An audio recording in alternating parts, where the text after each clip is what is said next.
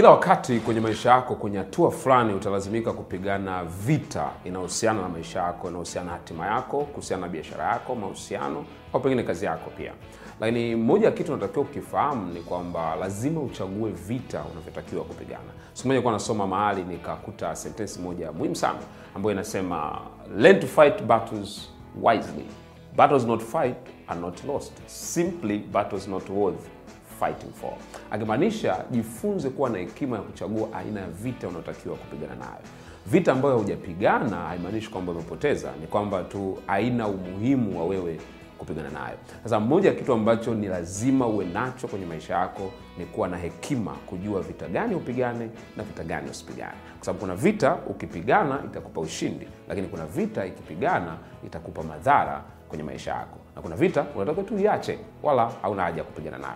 Sasa ziko namna nne unaweza ukazitumia kujua namna ya kuchagua vita ambayo unatakiwa kupigana nayo. Ndio maana si kila vita unatakiwa hasa kupigana. Kuna aina ya vita hautakiwi kupigana nayo kabisa, na nataka nikueleze aina hizi ili uweze kujua kuanzia leo vita gani unapaswa kupigana nayo kwenye maisha yako.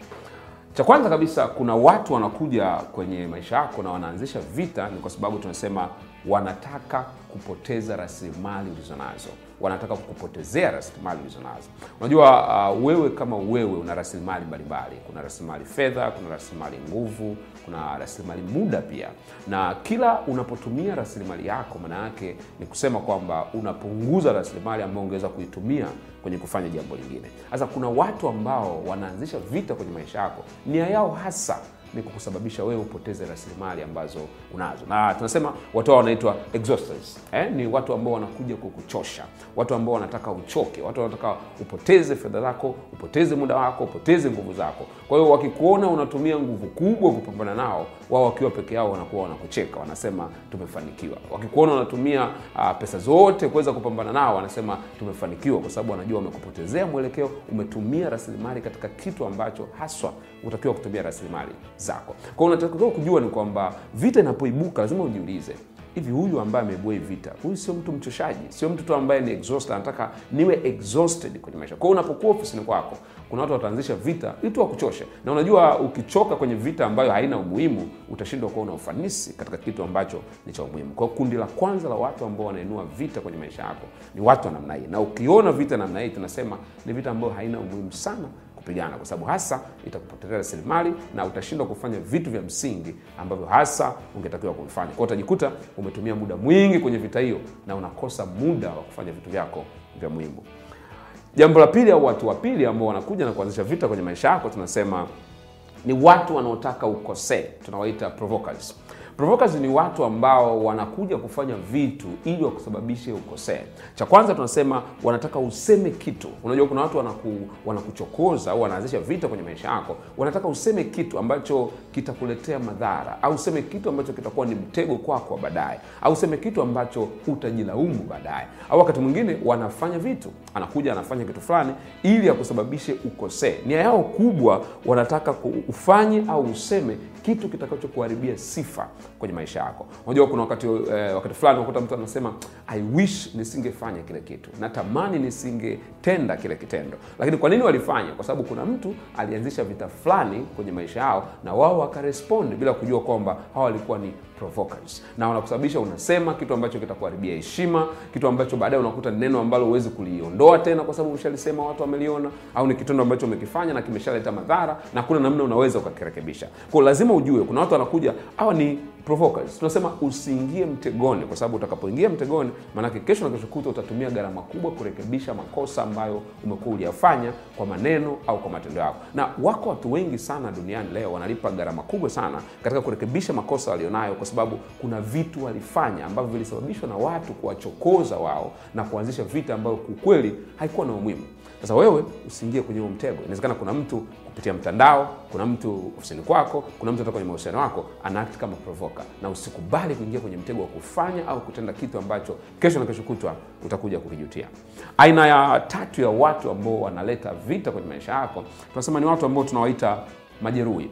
Majeruhi ni watu ambao tunasema ni kama vile mtu anatafuta mtu wa kumfia. Ushasikia mtu anasema huyu mtu anatafuta tu mtu wa kumfia, yaani ni mtu ambaye tayari ameshapata madhara mahali pengine, sasa anatafuta sehemu ambapo atatua mizigo yake, au anatafuta sehemu ambayo ataonyesha kuto kuridhika kwake. Unajua, kuna watu ambao wanaanzisha vita na wewe, hawana sababu nyingine yoyote, hakuna kitu ulichowakosea, hakuna hata ukijikagua, ukijaribu kuangalia hivi, kwa nini huyu mtu ana vita kinyume na mimi, utagundua kwamba hakuna sababu ya msingi, ila ni watu ambao wameumizwa sehemu fulani, au ni watu ambao wamepata shida katika vitu fulani walikuwa wanafanya, au pengine kuna walipata hasara kwenye biashara au kwenye mahusiano waliopitia yalileta madhara, au kazini kwao walikuwa na. Kwa hiyo ni watu ambao utasema wanatafuta mtu wa kumfia, wanahamishia maumivu kutoka kwa mtu mwingine kuja kwa kwako pia. Aa, kwa mfano sasa hivi ukiangalia kwenye mitandao unaweza ukajikuta tu umefanya kitu fulani au umeweka posti au umeweka picha au umefanya chochote, alafu unashangaa mtu from nowhere haumfahamu haufahamiani hakujua hata vizuri, anakuja anaanza kukushambulia. kwani nafanya vile? Wakati mwingine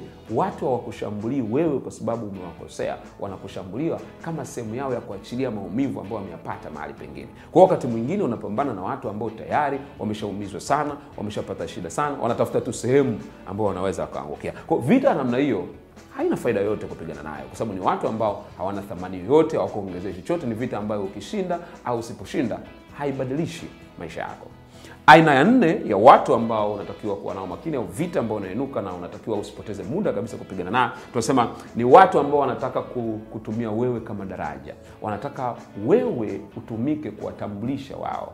Unajua, wanajua nguvu yako, wanajua uwezo wako, wanajua nafasi yako katika jamii, wanajua nafasi yako katika mioyo ya watu, wanakufahamu. Kwa wanachofanya, wanajua kabisa, ili mimi nitambulike, lazima nianzishe vita kinyume na huyo mtu. Wakianzisha vita kinyume nawe, wanataka ujibu. Ukijibu kila mmoja kwa sababu anakufuatilia na anakujua wewe, atataka kujua unapigana na nani, na ukianza wakianza kukutafuta unapigana na nani, maanake yeye atakuwa tayari amekusha pata nafasi ya kuweza kutambulika. Wako watu wa namna hiyo kila mahali wako maofisini, wako kwenye tasnia ya sanaa, ukienda kwenye mziki, ukienda kwenye wafanyabiashara, ukienda kwenye wanasiasa, kuna watu wanaanzisha vita kinyume nawe ili wakutumiwe kama daraja uweze kuwatambulisha. Wanataka wajulikane, wanataka wafahamike. Sasa nasema nitafahamikaje kirahisi? Ngoja nimshambulie. Wakikushambulia wewe, neno lako mmoja, kwa sababu lina nguvu, ukilitamka jina la huyo mtu au ukimsema, watu wataka kumjua huyo ni mtu gani, wataanza kumfuatilia, naye atakuwa ametimiza lengo lake. Kwa hiyo inawezekana kuna mtu leo anapigana na wewe, au kuna mtu ataanzisha vita kinyume nao kwa sababu tu anataka ajulikane kupitia wewe. Sasa tunasema watu wa namna hiyo, don't give them airtime. Usiwape airtime kabisa, usiwape airtime kwa sababu ni watu ambao hawana faida yoyote. Kitu kubwa unachotakiwa kujua ni kwamba wanataka wakutumia wewe kama mtaji wa kufika kule ambako wanataka kwenda. Kila wakati unapokuwa unafuatilia lengo ulilonalo kwenye maisha yako, lazima kuna vita itaibuka. Swala msingi unatakiwa kujua ni kwamba hauendi mbali zaidi kwenye maisha kwa sababu unapigana kila vita. Tunasema fight strategic battles, pigana vita vya kimkakati, sio kila vita ambayo inaibuka. Ukiwa unapigana kila vita inayoibuka, utapoteza mwelekeo na utajikuta unashindwa kufanya vitu vya msingi katika maisha yako. Ningependa unaandikia hapo chini kwenye comment na uweze kunieleza pengine umeshawahi kukutana na vita yoyote kati ya aina hizi nne ambazo nimezieleza na ulifanya nini pengine. Hebu niandikie na mimi nitaendelea kukushauri zaidi na tutabadilishana mawazo pia, tuwe namna gani tunaweza tuka fight strategic battles, tukapigana vita vya kimkakati tu na visivyo vya kimkakati tutaachana navyo. See you at the top.